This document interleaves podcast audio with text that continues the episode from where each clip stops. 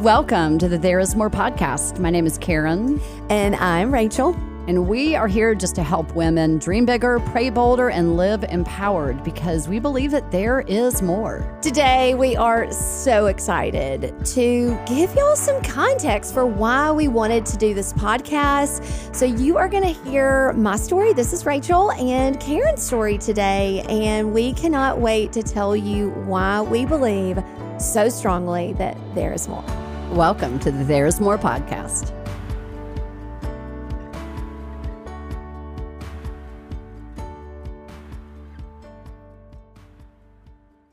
Well, we are just excited today to come and just share a little bit of our stories. I'm Karen. And I'm Rachel. And we know you have no idea for most of you who we are. And so we just, like Rachel said, wanted to give y'all some context for just why we are so passionate mm-hmm. about this topic that there is more. And we and we both have experienced, I think, in our own lives that um, there was so much more to the Christian life than we initially knew about or had ever certainly experienced. So, Rachel, Yeah. tell them a little bit about why you're so passionate about this and how you came to Yeah. to this. You know, it's funny. I was I was actually thinking about this earlier today, and I was like, man, this is like truly my favorite topic Yeah. to talk about out of all Me the too. topics. I mean, and and we're gonna get to that even more uh, in throughout the episodes. But I think for me, you know, I was raised in a Christian home. Karen, you and I both were, you know, in different ways, but everybody believed in God. And but I think for me you know, salvation at 10 years old meant I just get to not feel this weight of my sin and I get mm-hmm. to go to heaven. So the thought that there was like this abundant life, and granted, I was 10 years old. So what did I really know? But at the end of the day, I never really knew that salvation meant heal, hold, and delivered. And Right. and the reality is at 10, I didn't really need to be healed from that much. Right. But I will say later on, I realized that actually I did need to be healed. Mm-hmm. And so, you know, my story's a little crazy. At 23, I lost my first husband to an Mm-hmm. aneurysm. At 30, I lost my second husband in a plane crash. I had two children. And then at 35, I moved. I met some women who really knew what their salvation meant. Right. And I was like, what are y'all doing? Because Mm-hmm. I've been doing Bible studies my whole life. I'm a super Christian. And what do you mean by knew what their salvation meant? Like, Well, what did that? I mean, like they were like living out something that I mean, I'd been on a mission trip. I was pretty proud of that. I mean, you know, I slept on a I slept on a, a little two inch mat, and I was like, Hey, I washed You're definitely saved. I washed myself in a hose with a paper bag around it. So I was like, I got this Christian thing down. But at the end of the day, they were like living it out and and evangelizing, you know, but not like weirdly. Like Right. it was like special and people were like drawn into their lives and they lived like free from other people and Right. expectations and they were generous. I mean, I was like, man, y'all like like to give away money. I'd never seen like people giving their lives away Yeah. and money away. It was just it was and not bizarre. out of, I think what you've always said, it wasn't out of like a pressure, like this is something I should do because I'm a servant of God. or I'm a It- you saw excitement, right? Oh my gosh. Like it was like they were so excited to wake up and see who they met at the soccer game. Yeah. And see who was and and to be really honest, I've lost some of that even, you know, throughout the pandemic. And I think Mm. we would all say that like that light dimmed a little bit for us when we had Mm. to stay at home. So I'm like, I'm so excited for me even to be able to talk about this because I think even just admitting it and testifying, like, I want that light to be really bright Yeah, again. So, all that to say, I saw them living out this life and I was like, what do y'all know? I mean, like, I feel like there's something you aren't telling me about your life. And I'd never heard the term freedom in light of the gospel. I, I know that sounds ridiculous, but that was like not something we talked about. We were talking about the scriptures. And No, I agree. I mean, it's not like you hear messages on freedom. Like I, I, I think most people they just assume, well, I must be free because I'm saved. Or because I'm an American. Right. I mean, it was like, okay, Yeah, well, it's a I'm flag free. thing. I mean, yeah, it's like patriotism. I was like, I don't know what y'all are talking about. And and then the other thing was I watched them worship and I was like, you worship different. Like I Mhm. worship and I might lift Mm. my hands every now and then. But anyway, I was kind of like, okay, this is y'all have been freed from something. Mm-hmm. And I just didn't know what that was. So I started asking a lot more questions and ended up, you know, hearing what I would call the real gospel, which is not, it's up to you, Rachel. That was my gospel. Mm-hmm. Yeah. It was the the gospel. Uh-huh. Pull yourself up by your all of bootstraps my and do stuff. good. And and you know, honestly, it was so, but it was so much more than that. Yeah. They had a relationship that was authentic. Yeah. Mm-hmm. And I was hiding. And I think at the end of the day, Why were you hiding? I want to. well, yeah. I mean, I had been, um, you know, what I would call a, a survivor of abuse Mm-hmm. from a distant family member when I was young. I was 10 years old, and it what seemed like child's play was not child's play in my brain. right. And I think that happens to so many women. We've prayed for hundreds of women that they have this, you know, secret thing that happened over at their friend's house. And and and that was me. I lived with this secret shame for 25 years. And they were free from their own secret shames. Right. And they had them too, but I just never known anybody one to admit it. And then two, I think to you know, walk it out and know people who knew people how to heal. I mean, I was just like, where do you find those people? I mean, you know, you're not going to get that in just your average. Let's go to Bible study on on Wednesday night and sit there for two hours and watch a video. I Mm-hmm. Right. just, I mean, nobody was like literally talking about their lives. We were talking about the Word, and that's so important too. But it has to be both and. And I think we don't, even though we might go to that Bible study, nobody's praying for you in your heart. Like we're all praying for Aunt Sissy's big toe. You know, like you're p- praying about all the other Yeah. stuff. Absolutely, You know, get a good job, provide for my, ch- you know, what all those Yeah, my kind of kids things. struggling. Yeah. Well, and that was one of the things I did a Bible study with those friends in Huntsville, and they prayed for me specifically after every Bible study. Mm-hmm. And it was almost like embarrassing. Like I was like, I, I don't know what to say about myself. And I was Uh-huh. so emotionally detached. I mean, that's really my story as being, you know, super detached, disassociated, whatever you want to call it, Right. extremely emotionally unhealthy. Mhm. And I didn't know it because I looked kind of like everybody else. Right. That felt like, I mean, I felt like a super Christian doing my thing, but yet I couldn't tell you how I felt about something. Right. Successful, And I happily could- married, Yeah, I couldn't the comfort my children. Didn't really grieve. I mean, I, you know, we've talked about this before, but I had a Bible study two weeks after my husband died because I was like, I do not know the sixty-six books of the Bible well enough. I mean, who in their right mind needs to be starting a Bible study two weeks after their husband dies? But that gives you Rachel a Brown. little indication of where I was emotionally because I thought more knowledge would fix me. Right. And I think so many Christians just think, well, if I read the word more, Right. if I, you know, memorize more scripture, you know, and those things are important. Mm-hmm. I'm not dismissing the word in any way, but you have to tend your garden. And I didn't even know what that meant. And some of you may be listening, you're like, well, I don't know what that means either. Means either, and this is a good podcast for you to listen to because you know I think that is that there is more for me. Yeah. That there is more is walking in wholeness. Yeah. It is walking out your salvation, which means in Greek, it means heal, whole, and delivered. And you can't read that. You can't read salvation in scripture as an, um, you know, an English speaker and know that's what that means. Yes. But when you look at that word, it's like, hmm, heal, whole, and delivered. Yeah. And so I look at my life and I look at there's more for me. And it meant a radical relationship with the Holy Spirit Mm, it's good. because I was, he was just a thing out there. Always call him Casper. I had a feeling, and that was the Holy Spirit. You know, if I had like a, a little knowing, or if I had like a, you know, intuition, like that Mm-hmm. was a lot of times the Holy Spirit for me, prompting me to do things, say things to my children, which that was all true. yes. But I didn't have intimacy with the Holy Spirit. Right. I didn't. I didn't call on Him Yeah. to help me do things. I didn't ask Him for gifts. I didn't even know there were gifts. I thought gifts were like hospitality and Mm-hmm. Serving. and leadership, Giving. Mm-hmm. and I can do a spreadsheet, which I can't do a spreadsheet, so I don't even know why I would say that. But I mean, you know, I think Your at the gift, not at the gift. end of the day, you know, the gifts for me were not given by the Holy Spirit; they were. You know, your personality. Yes. They were Yes. personality driven. It was like taking a personality test. And so Mm-hmm. I look back on, you know, I'm 45 now, that was 35. I'm just so grateful. Mm. You know, it uh, it almost makes me well, it does. It makes me emotional because I just look back and I thought, what if I'd never met them? I know. What if I'd never seen it? What if I didn't know what there's more meant? And now I'm 45 and my kids are teenagers and we just went through a p- pandemic. So if you're like, what is she talking about? like, this is a safe space. We're going to be mm-hmm. radically honest. I think that's mm-hmm. one thing. Like, you and I both, like, we've overshared in a thousand different ways. and I don't think this podcast Welcome will be conversation. any different.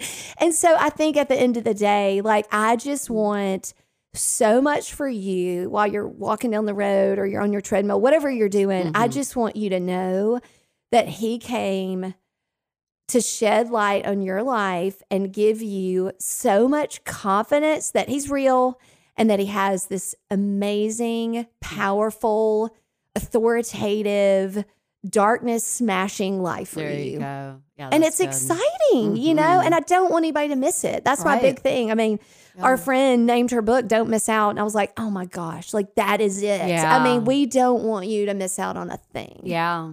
Yeah.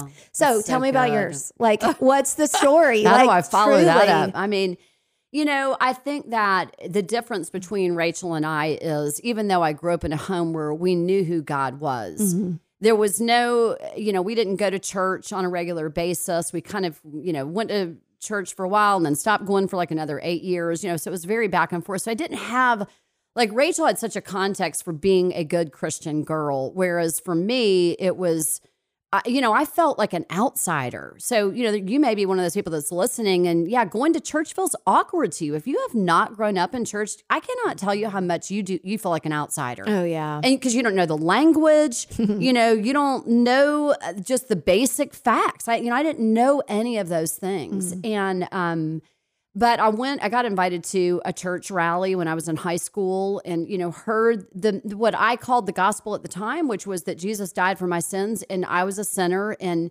if i walked the aisle and i prayed this special prayer that I was going to get to go to heaven. And, you know, I had no problem believing I was a sinner. I, and I wanted what Jesus had to give me, which in my mind really was just the golden ticket. Mm-hmm. It was salvation to me meant I get to go to heaven one day. Sure. And to reiterate what Rachel said, if that's what salvation means to you, that is literally it's like the front door you know Yeah. it's like it's it's just the front door but it's like trying to it's like saying you live in this incredible mansion it, and all you do is spend time on the front on the front porch that's Sure. what that kind of and that's where i was i literally was a front porch christian for most of a good part of my life because i just didn't know what i didn't know and Oh, even yeah. though the language was I have a relationship. I, all I, all I did was pick up the Christianese language. Well, a relationship means not just that I talk to God, but that He talks back. And I had no idea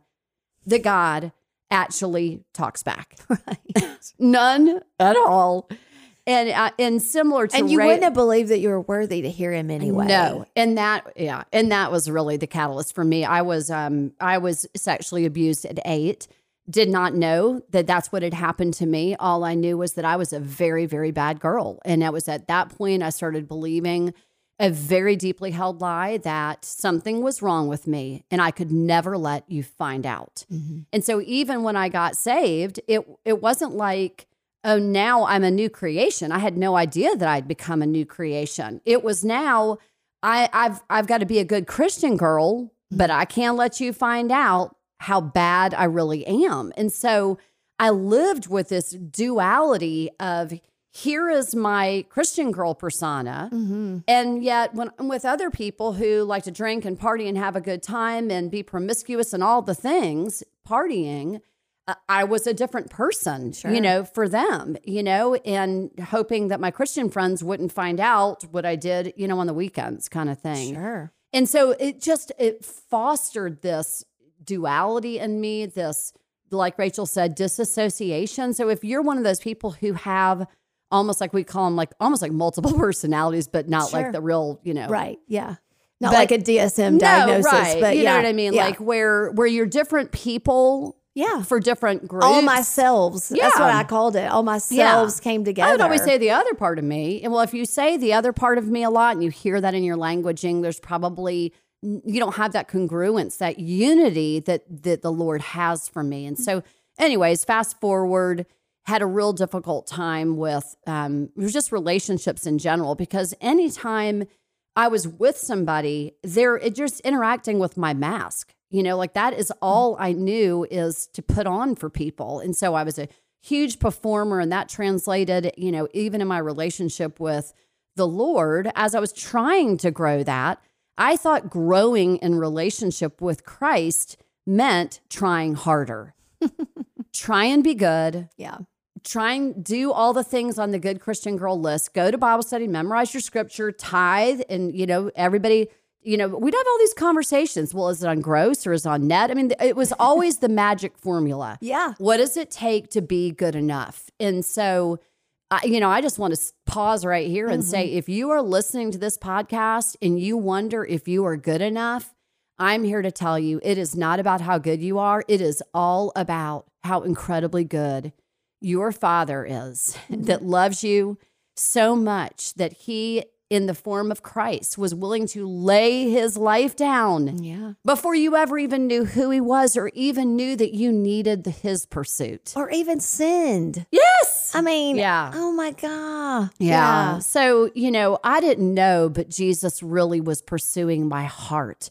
He was pursuing my wholeness. And I had no idea. I didn't know I was broken. I just knew I didn't want you to know who I was. But that is brokenness. And had no idea that he could do anything about it to help me. And just pause there because I think for someone who's listening and they're like, oh my gosh, if they found this out about me, hmm they wouldn't like Yeah. me, Yeah. choose me. And if that has been a thought in your Yeah. I mean, honestly, Oh, like 100%. you are here for a reason. Yes. So I just, I feel like there may be Yeah, somebody listening who's in. like, I'm if like- they found out, and if Uh-huh. you thought that in your head, like Karen and I both thought, Yeah. you know, I mean, oh my gosh, I remember just stressing out and thinking if someone ever read a diary from, Yes. you know, my 12 year old self, I mean, I'm like, where are those? Oh my gosh, I remember thinking if I what if I sleep talk? Oh, not kidding. Yeah. So if that is you, um, where Rachel and I found our greatest freedom that began the journey to healing. Okay. It's healing is a journey. And sometimes he does it in, you know, one fell swoop and there's a lot that gets healed, but it's still a journey.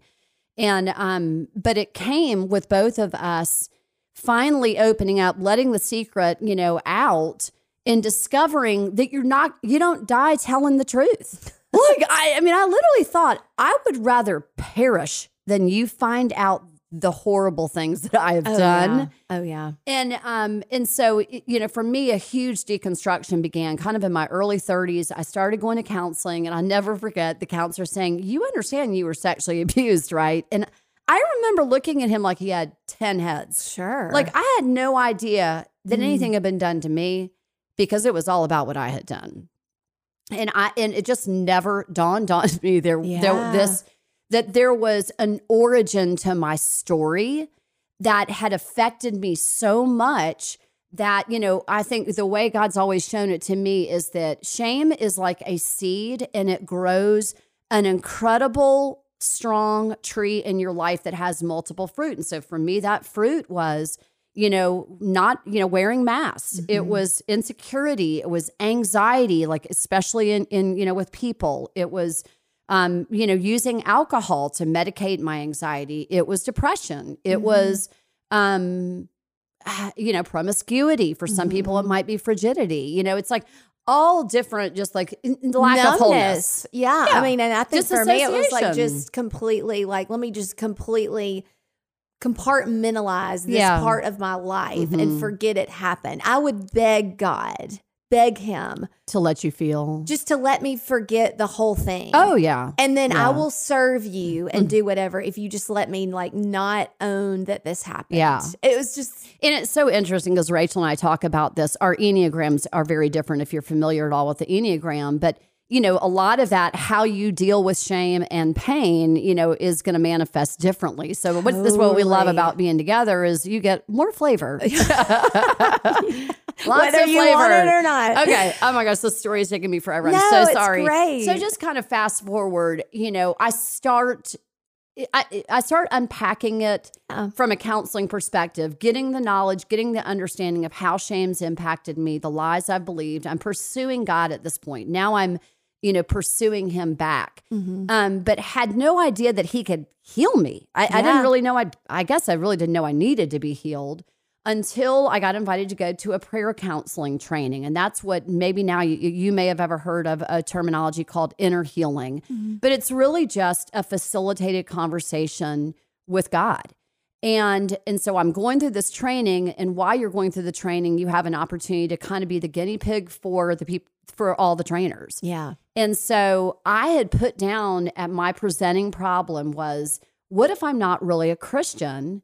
What if I'm pretending? Because all I knew was pretending. Sure. So maybe I'm pretending and I'm really not saved. Maybe I'm dressed up like ticket- Cinderella. Right. Maybe my ticket is not going to work for me. Yeah. And and that terrified me.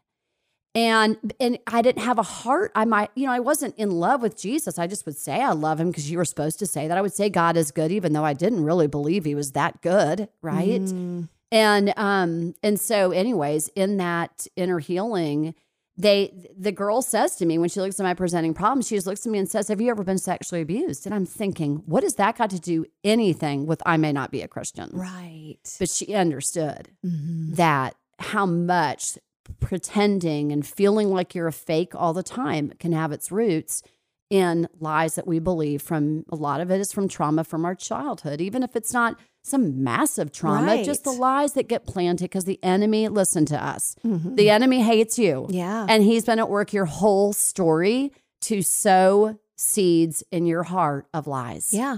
because he can't stand the thought you're going to find out how beloved, how beautiful, how Mhm. anointed, how powerful, how chosen, accepted, all the things Mhm. you really are. And so, in that, it, during that session, she just said, Well, can we just ask Jesus if there's a memory that he wants to talk to you about? And it like brought me right back to that moment in time. There was a particular scene where I was in a broom closet. I this is uh, maybe TMI for you. You can pause and turn the video, turn the podcast off if you don't want to hear this. But I was just I was in a, a broom closet at the church that we were attending at the time, and I was in there with another little girl, and there was pornography, and the priests were on the other side of the room. And that's like the equivalent of having God on the other side of like the mm-hmm. door and you're sinning, right?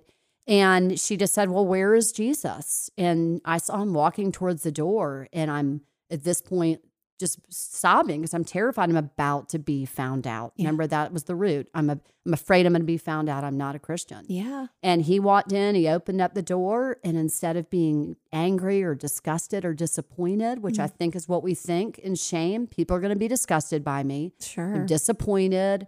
If they only knew. If they only knew. Instead, he literally just reached down, scooped me up, and just said, Oh, little one. And just drew me into his chest. And it, it like something happened in my heart that years of counseling I don't think could have done what he did for me and um, healing a part of me, the eight year old me that Mhm. desperately needed to know that it that I was okay and that I was loved.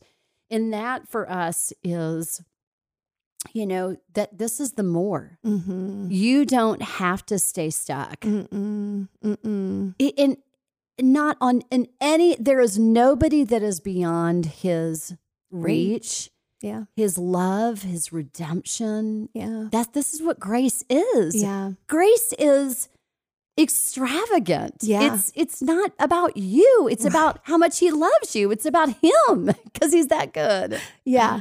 While you were still bad, Yes, while you while were you were still still sinning, sinners. Christ died for you. Yeah. I know. I think it- it's so exciting. I mean, I think Karen and I both have dedicated our lives because we're like, we don't want one Yeah. more woman Mm-hmm. to end up being in her, you know, I don't even care if you're 18. I don't want you to live another day. Yeah. Not knowing his goodness. 80. I don't eat. Well, yeah. Uh-huh. I mean, like zero to 99. Yeah. I want you to not.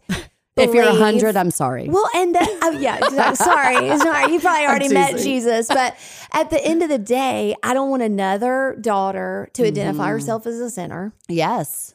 I mean, not one more day. Right. Like that is not who, you, not who you are. are. You were that. That's right. But while you were that, he still went to the cross That's for right. you. So we just appreciate y'all joining us, and we've been referring a lot. Sometimes in our podcast, you hear about this thing called Father's House, Mm-hmm. and we just know that sometimes when you hear these incredible stories from these incredible guests, you wonder how did these people learn this? Yeah. How did they have these kind of encounters? And so we want to tell you about a resource that Rachel and I have written that is going to give you that that more, the Yeah. more lifestyle. Absolutely. So you can go to fathersHouseStudy.com and we have an eight week Bible study encounter. It's just going to walk you to the journey that you've heard a lot about in these podcasts. And we want to offer you a 20% discount. And we hope that you will check it out. We think it'll change your life forever and it'll take you on a journey that leads home. Well, welcome to the There Is More podcast. Welcome, Chad Gonzales. Oh my goodness. Karen and I are like buzzing on the inside. We're like, we have so much to talk about. Chad is like the author of so many books, and Alternate Reality being probably one of my Yeah. favorite titles ever because he is really big on bringing heaven to earth. And we just want to talk all about that. A million questions for you this morning, Chad. But mm-hmm. welcome. We are so delighted to have you. So, will you give us just a smidge of your backstory? We were just talking about how you've been a pastor and in ministry, and he now has Chad Gonzales Ministries. And um, that's kind of how we found you. So, will you can give him just a little high level of how you ended up on a podcast called There's More? Um, short version, I, I grew up in church, grew up in a real good Bible based, spirit filled church, uh, but I never saw anything, never experienced anything. I heard God was good. I never really saw good. Wow. Uh, I heard God wanted to prosper you and take care of you. We grew up broke. I mean, we were so poor, we were poor. I mean, we couldn't, we couldn't afford anything. And uh, I mean, I remember standing in the food stamp line with my parents. Like, it was bad and never really saw people getting healed and stuff. And so when I was 19, uh, went off to college, not made to go to church anymore. I was literally questioning if God was even real, and and just kind of ran, you know, for about nine months, and Wow. and uh, ended up having just this legitimate encounter with God, and found out He was real. And so so that and that was what I was. I just turned 20, and so that right there kind of set me on a journey of Mm. of this thing of discovery and, and from the standpoint of wanting to help people because i knew me growing up in a good christian home good christian parents in church three four times a week and if i was questioning yeah. Yeah. if god was real what did that say for you know the person who showed up christmas and easter or whatever and so that that sent me on a search not only to help people but i wanted to experience more myself Totally. um, ended up going to uh, Bible school in Tulsa. Um, met my wife, and then three years later, we started our first church in College Station, Texas. And um, and I'll never forget, we were two months. Well, I'll say this: when we went to start the church, we went with the intention we're going to see miracles hmm because there was already lots of churches in town, and I didn't want to be just another church on the corner. And so we we went with that intention. We are going to see miracles, or we're going home. And this is in the days before Facebook and social media. It's And, crazy. I mean, my form of advertisement, I saved up two thousand dollars and put it in a yellow page ad. You know, Wow. and um, we had no partners. We had no church sending us. It was just me and Lacey. She was 22 and I was 28, Oh my god. and we knew goodness. nothing. Wow. That's And, uh, courage. You knew but so much a- about leadership, uh, I'm sure. Yeah, and we uh, yeah we knew so much. Um, but the second month, man, we had a completely blind lady that got healed, instantly healed. Uh, the next month, there was a little boy with Hodgkin's. He had three tumors on his head, and they dissolved during the service. Oh my gosh, I've got chills. Um, Mm. Mm. yeah, I mean, it kind of gets me teary Yeah, eyed me just thinking too. about it. But um, Especially a child. Mm. but like we were so hungry for that, Yeah. didn't know anything, and still don't know much now. Know a little bit more than then, but but like it just you know you see those two things right there immediately. It just sets a fire on the inside of you. Absolutely. And so we were green as green could be, but just so hungry Yeah. And wanted to see stuff. And so our church started building from that. Yeah. And um, people just started showing up because of the miracles and stuff. And um, and so we saw just there was a two year time span we were keeping track of it that we had over 20 cancers like medically documented uh, that were healed during that time. Hmm. And uh, and so from that point just started learning and growing and and then we were there five years, turned the church over to a friend, went to Arkansas and pastored two churches there for nine years. And then we turned that over two years ago. And, uh, and now just traveling full time. Uh, pushing, I mean, people, we're getting known for the healing piece, but really, really what I'm teaching is about who we are in Christ. Yeah. Oh, yeah. And, um, but it's from that the healing is a, right. a byproduct. And so, but it's the healing piece that I'm I'm bound and determined to get fixed. Right. Because we see in scripture it's there. We know it's we know it's supposed to be there in our lives. Yeah. There's lots of teaching, but there hasn't been a lot of demonstration. Mm-hmm.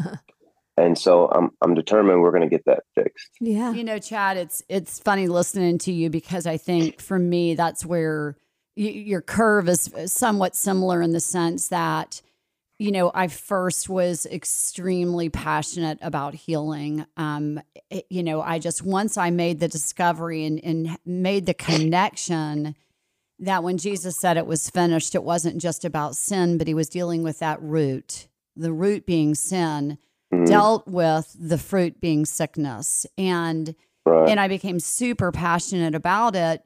And and yet it was years later that union even just recently with the, you know within the past year rachel and i it's something we've really been meditating on.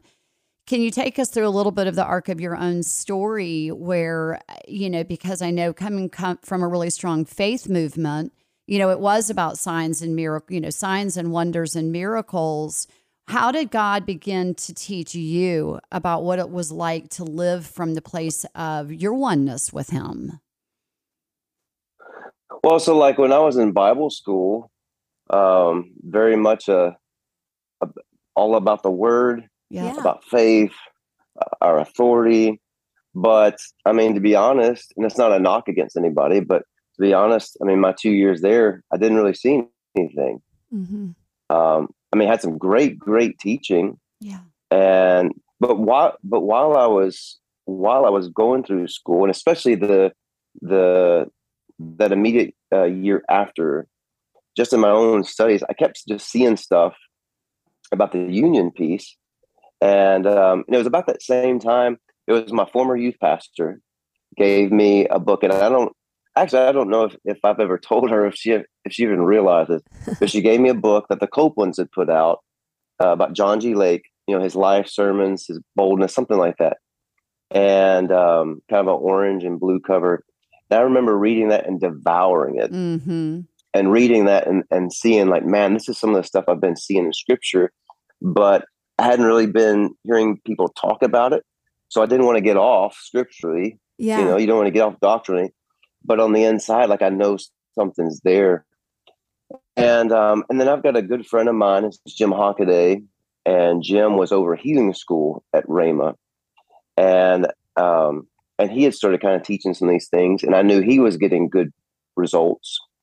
And that was somebody that i respected and so you know j- just having seeing what john g. Lake had been teaching 100 years ago yeah. and then seeing my friend was teaching some of these things same things and getting results that gave me the confidence to just move forward with it.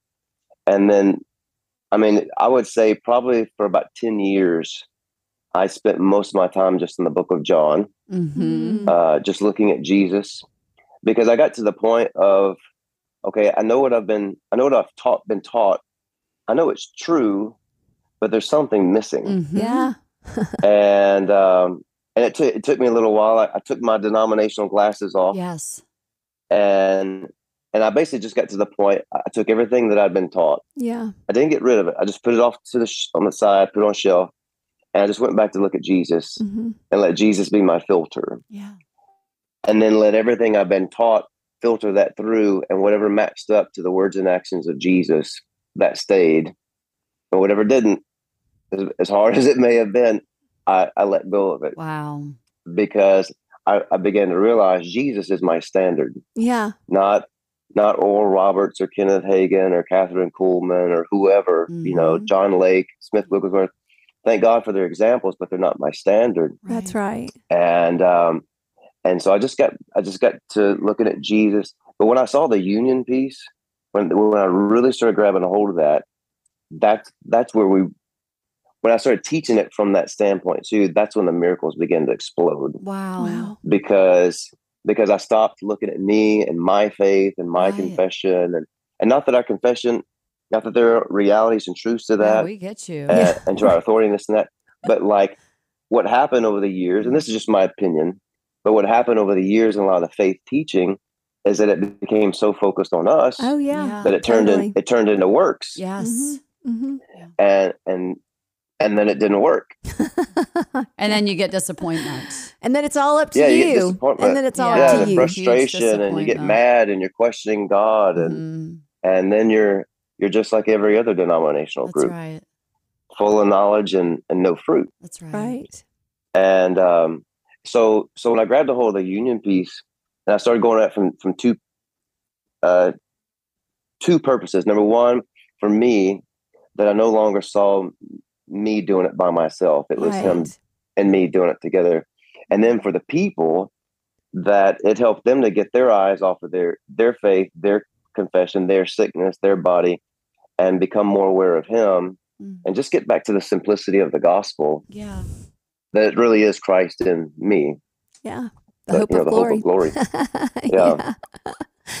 and uh, but but yeah, I spent a lot of time in the Book of John because that's I, I began to find like Jesus. That's all he really talked about so much: the Father with me, the Father in me, Yeah. the Father working through me. Yeah. But but it was this prayer in John 17 that that's what really triggered me. Grabbed you. Yeah. What Yeah. you know, it's so funny, Chad. I mean, we're like, are you like in our body? Uh-huh. Like, are you It's- in my we're having all the same This is so conversations. yeah, you got this a long time ago, and clearly it's manifesting in your life. But I think my thing is, and I, I don't even know who I heard say this, but you know, the church has done a great job of talking about a relationship with Jesus. You know, it's all about relationship. It's all about relationship. And the reality is, is when I look at earthly relationships, they're hard, they can be broken, there's strife, there's, you know, there's all these is a lot Divorce, of work. separation. Mm-hmm. Relationship takes work. We hear mm-hmm. that from every counselor. But it's like when you take the relationship piece off of your oneness and when you just focus on union, if you're in union with someone, it can't be broken. It it doesn't take work. You get to rest. You sit down into it. And I'm like, I mean, to me, I'm like, that is the word that has kind of locked up a Yes. lot of Christians because we're looking at it from this earthly lens of relationships. And that's such an undersell of what it means to be in Christ. I mean, what would you say to that? Yeah. I, I think the most the the most beautiful and yet uh, basic, simple, pure example that Jesus gave was John 15, 5 about the vine and the branch. Yeah. Because I, I have used that so many times in the area of healing and other stuff. But I mean, that right there is the picture of us. Yeah. You see the individual pieces, but but then again, when you're looking at a tree, you're not focused on a leaf or a branch or you know the bark. It's a it's a beautiful tree. It's not just a beautiful branch. Mm. You know, a beautiful trunk. You're seeing the tree. So you, you see the individual pieces, but you see it as a whole, Right. and, and that's us. And the only job I, I- was actually doing some teaching on this a few weeks ago. Really, you know, throughout the Old Testament, you see all these works, all these jobs, all these things you have to do. And in reality, the only job that Jesus gave us was to abide. That's right. That's it. That was the only job. And even that And- we've turned into a work. Yeah. And, We and in, in it. reality, you see the Apostle Paul, that's all he talks about. Yeah. It- It's the, bi- it's, it's the mind. You Mhm. know, what, what has my consciousness? What has my awareness? Right. Jesus positionally already connected me. So I'm already there, but but it really has to do with my soul. What what have I allowed to have my consciousness, my affections? Because whatever has my whatever has my affections, that has my faith. Yeah. Mhm. Wow. And so so my my biggest job, my only job really is to um, make sure that my connection here, Yeah. you know, is on Him. And if, if I can do that, if I can keep my soul connected, then then everything's a done deal. I mean, it's that's that's where the rest takes place. We so hope that you're enjoying this conversation. We are so grateful that you listened to the There's More podcast that we wanted to give you a gift. We wanted to share some of the things that we've learned with you. So, Karen, tell them how to do that. Yeah, we've got a 14 day kind of a mini session on spiritual warfare, kind Yeah. of one of those topics that people I think have a lot of mystery around. Mm-hmm. They're about seven minute teachings with a prayer at the end of each that are really just designed to equip and empower you because we don't have a problem, we have an enemy. Yes. And so it's just going to equip you to arise victorious. yeah. Everything you need will be in the show notes. Now, enjoy the rest of this conversation.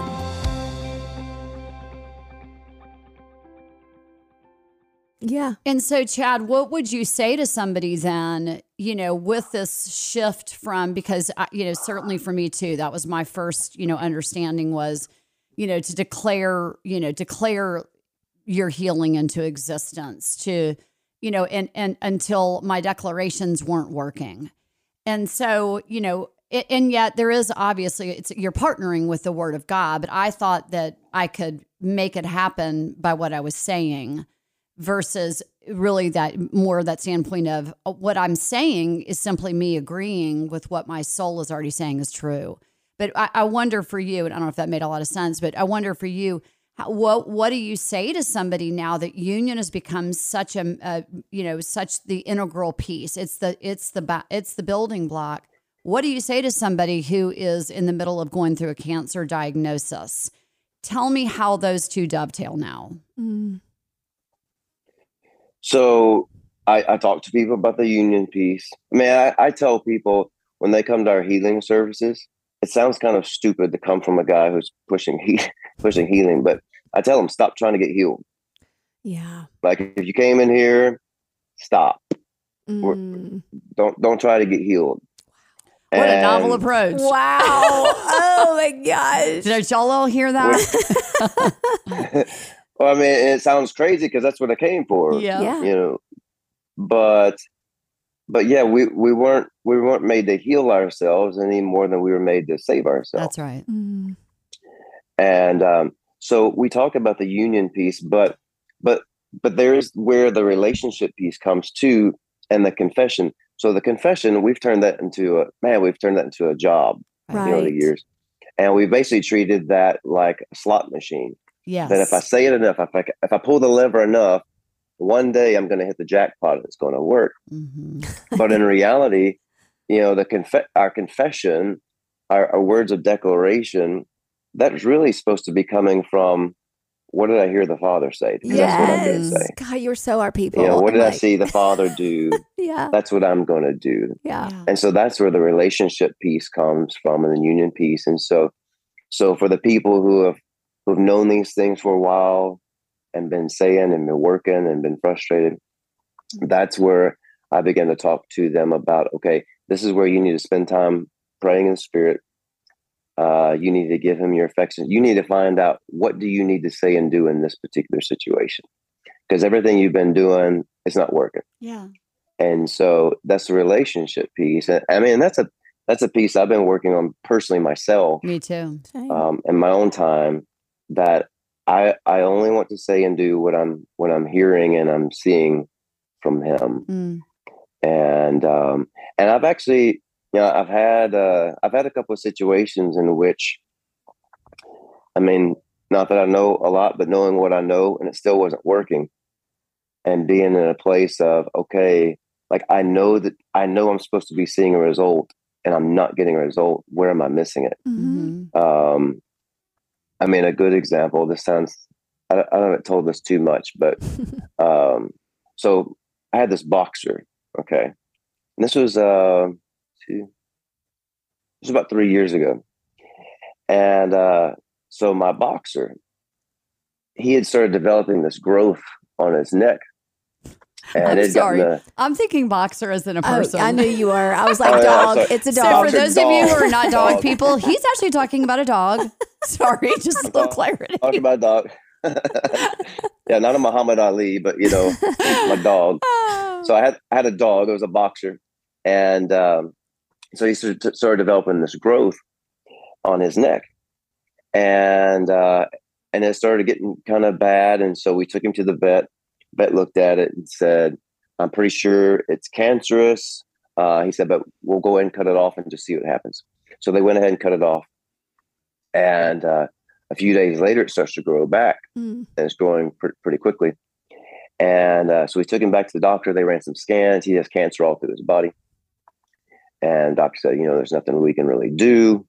We could do some chemo to kind of slow things down, but you know, uh, he's gonna he's gonna end up dying. And so we go back to our house. Now, Lacey, my wife, she she is like she thinks she's like Jesus to the animal kingdom. Like she loves animals. Wow. She's like she's like Elly May 3.0. Like loves Oh, animals. that's awesome. I love it. and I remember we would have nothing in we were- common. Sorry. we love you, Lacey.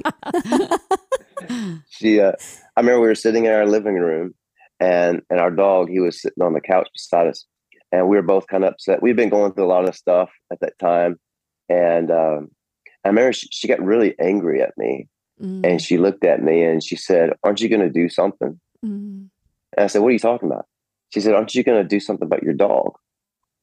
And I said, "What do you mean?" She said, "You go all over the world and you Mm. see all all these people get healed, and you're going to let your dog die." It ticked me off. yeah. Yeah. She made me mad, and we started arguing. I, I remember I looked at her. I said, "Who do you think I am, Jesus? I mean, like, get off my back, you know."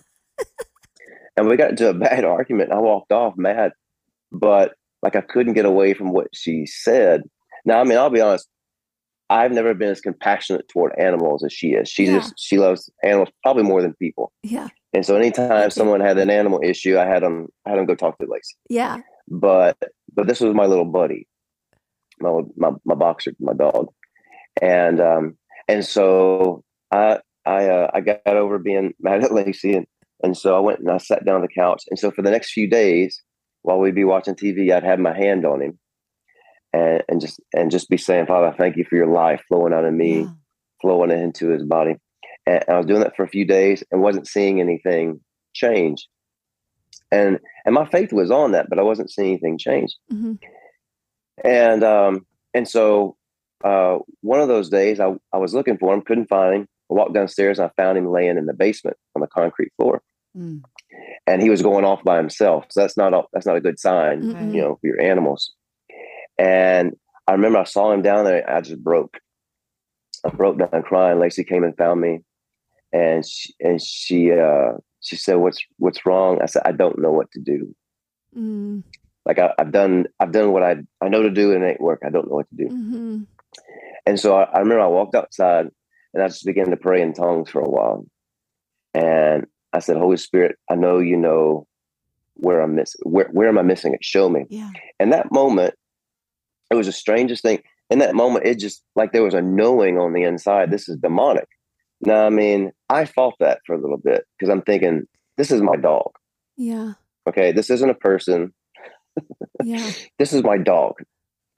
And so I, I kind of kept blowing up, but like I just, I knew just, and it, just like any other times I've been dealing with people in services and, and just had a word of knowledge about something like I knew. And um, I said, all right. So I walked back into the house. I remember I, I laid down on the floor. The dog's still on the floor. I laid down beside him. And I remember I put, I put my hand on him and, uh, and just very calmly, I wasn't shouting, wasn't shaking, just very calmly, my hand on him. And I said, You foul spirit of cancer, I release you in Jesus' name. Mm, And just, I kept saying that, Yeah. just laying there very calmly, just kept saying that. Mm. And, um, and then I don't know, it, it was maybe, maybe five, ten minutes into that, just laying there and just saying that. And, and there was a point where like, I knew hmm that what I said was real. Like faith rose up and grabbed a hold of what I just said this one particular time. And when I said it, like I knew it. Yeah. And there was boldness that came out of my mouth when I said it. And and God is my witness. That time that I said that, the dog jumps up, hasn't eaten or, or drank anything in days. Wow. Jumps, runs up the stairs, starts eating, drinking, jumping, playing all over the place. acting completely normal. The next morning, um, they were all asleep. So I went, I had a small little office in, our, in that particular house. I went in there, I was doing some reading. Lacey comes running in there, tears in her eyes. And she said, Chad, you have to come see, you have to come see Rocky. And I said, What? She said, The growth is gone. Mm. Wow. And I ran in there, and I mean, it was a, it was like a baseball sized growth Wow. that was on his neck. It was completely gone. It disappeared over the night. And um, and so I told her, I said, Hey, like this goes every, against every little cheap bone in my body. But like I want to go to the vet. I want them to rescan him Yeah. because they had seen all Yeah. the tumors in his body. Right. So we took him back to the vet. Sure enough, they, they did the scans. They couldn't find one tumor in his body. Oh, so amazing. You know, Yeah. Wow. And and that that that really did a number on I me bet. because not only was it a thing of okay, this was my dog, you yeah. know, this was demonic and this was my dog. But I mean, I saw it. We realized this was an attack against us, Yeah. and because of some things we were going on, you know, with that time, this was just another you know added issue. But but it also showed me the importance of hearing from him Yeah. as to what to do in, in a given situation, even something that some people would seem they would think would be insignificant as your animal. Which, gosh, for people listening, I know that's Huge. anything but. But you know what really stood out to me, Chad, because I had something very recently. I, I told Rachel about it happened to me that so jumped out at me. Is you talked about how you all of a sudden felt this a compassion you had Mhm. not felt before, and you were really Mm. moved, and you you went outside, and then you began to pray in tongues, and and it, but it, so what I heard when you were talking is it started with God, the compassion of God for your for your dog. It, it was an you were feeling what he was feeling, compassion for your dog. And and I I feel like so often I had so I had a similar situation. I'm at my my mom's office where my mom goes. She's got macular degeneration and we're this it's just I, I was really overwhelmed that day there was just sick people everywhere and diseased and crippled and I, I was just like god this shouldn't be Mhm. we struck up a conversation with a lady that was sitting a couple seats over she was only a few years older than me and um and she just had all kind of issues that she had gotten from actually taking a um, diet drug and um anyways long story short i i I started, tears started welling up in my eyes as I'm talking to her. And I ask her, you know, do you by any chance know Jesus? And she's like, oh, no, you know, like, no, that's, that's, that's been a big, big disappointment. And I, but I literally, Chad, the compassion that I was feeling was overwhelming me. And I still, I leaned in, even though this was not something I would normally do, and just said, Would you mind if I prayed for you? What do you think about that? And as I was praying for her, it, it I've never felt this much compassion in praying for somebody in all my life. I and I in and along with that, a rage at what I knew a demon was doing to her. Mhm. And in the middle of praying for her, just quietly in the middle of this big waiting room, I remember thinking to myself, there is absolutely no way this lady did not just get healed Mhm. because I knew it wasn't me. I, I don't know this stranger. How can I have this much compassion for a stranger? But it goes back to really, you know, just making the connection in union, it's first love. Mhm. I mean, everything Yeah. about union stems from I came to unite myself with you because I am in love with you, Chad. You know, that's that's Abba's heart for you. Yeah. Oh, yeah.